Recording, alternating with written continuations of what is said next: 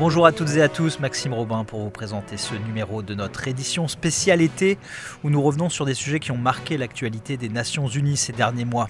Florence, on va parler de pêche et d'aquaculture.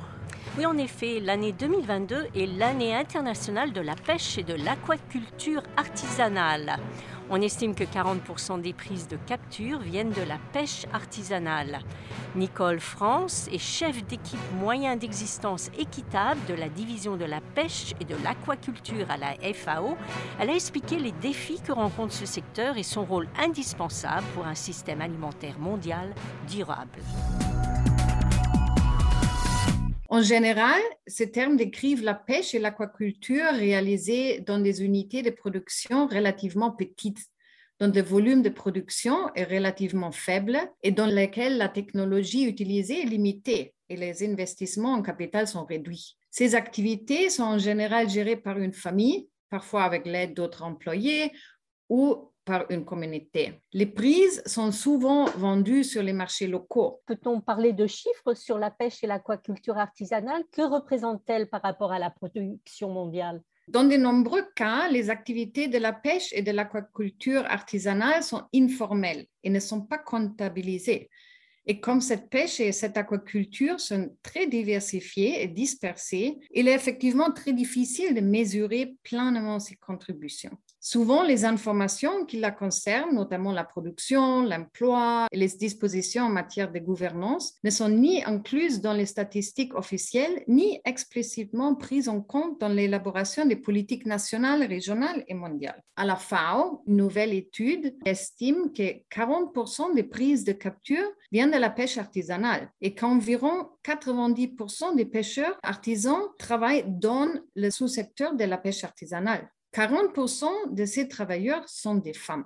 Similairement, une étude sur l'aquaculture montre que la majorité des exploitations piscicoles sont des exploitations familiales et on estime que les chaînes de valeur axées sur la petite production génèrent plus d'emplois que celles de producteurs à moyenne et grande échelle. Donc, euh, quels sont vraiment les défis auxquels la pêche et l'aquaculture artisanale euh, fait face? Il y a beaucoup de défis. Premièrement, au niveau environnemental.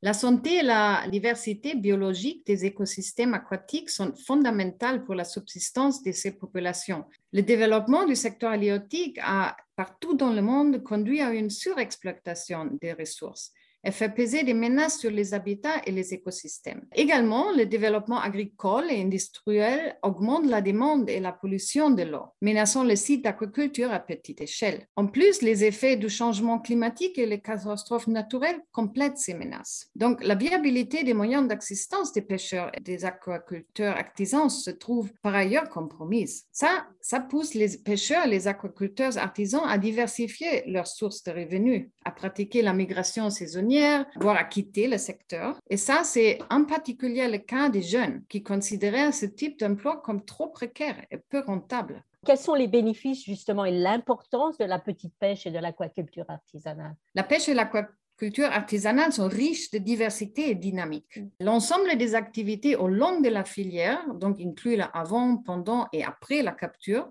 jouent un rôle important pour la sécurité alimentaire et la nutrition, l'éradication de la pauvreté, le développement équitable et l'utilisation durable des ressources. La pêche et l'aquaculture artisanale sont génératrices de revenus dans l'économie locale et nationale. Outre les emplois à temps plein ou partiel, les activités de pêche et aquaculture saisonnières ou occasionnelles apportent à des millions de personnes un complément essentiel à leurs moyens d'existence. Bien souvent, la pêche et l'aquaculture artisanale sont fortement enracinés dans des communautés locales et témoignent les liens historiques qui l'unissent à des ressources halieutiques voisines, à des traditions et à des valeurs et qui renforcent la cohésion sociale. Le métier, en effet, est au cœur de la vie de beaucoup de pêcheurs et travailleurs de la pêche. Et ce sous-secteur comporte une diversité et une richesse culturelle d'importance mondiale.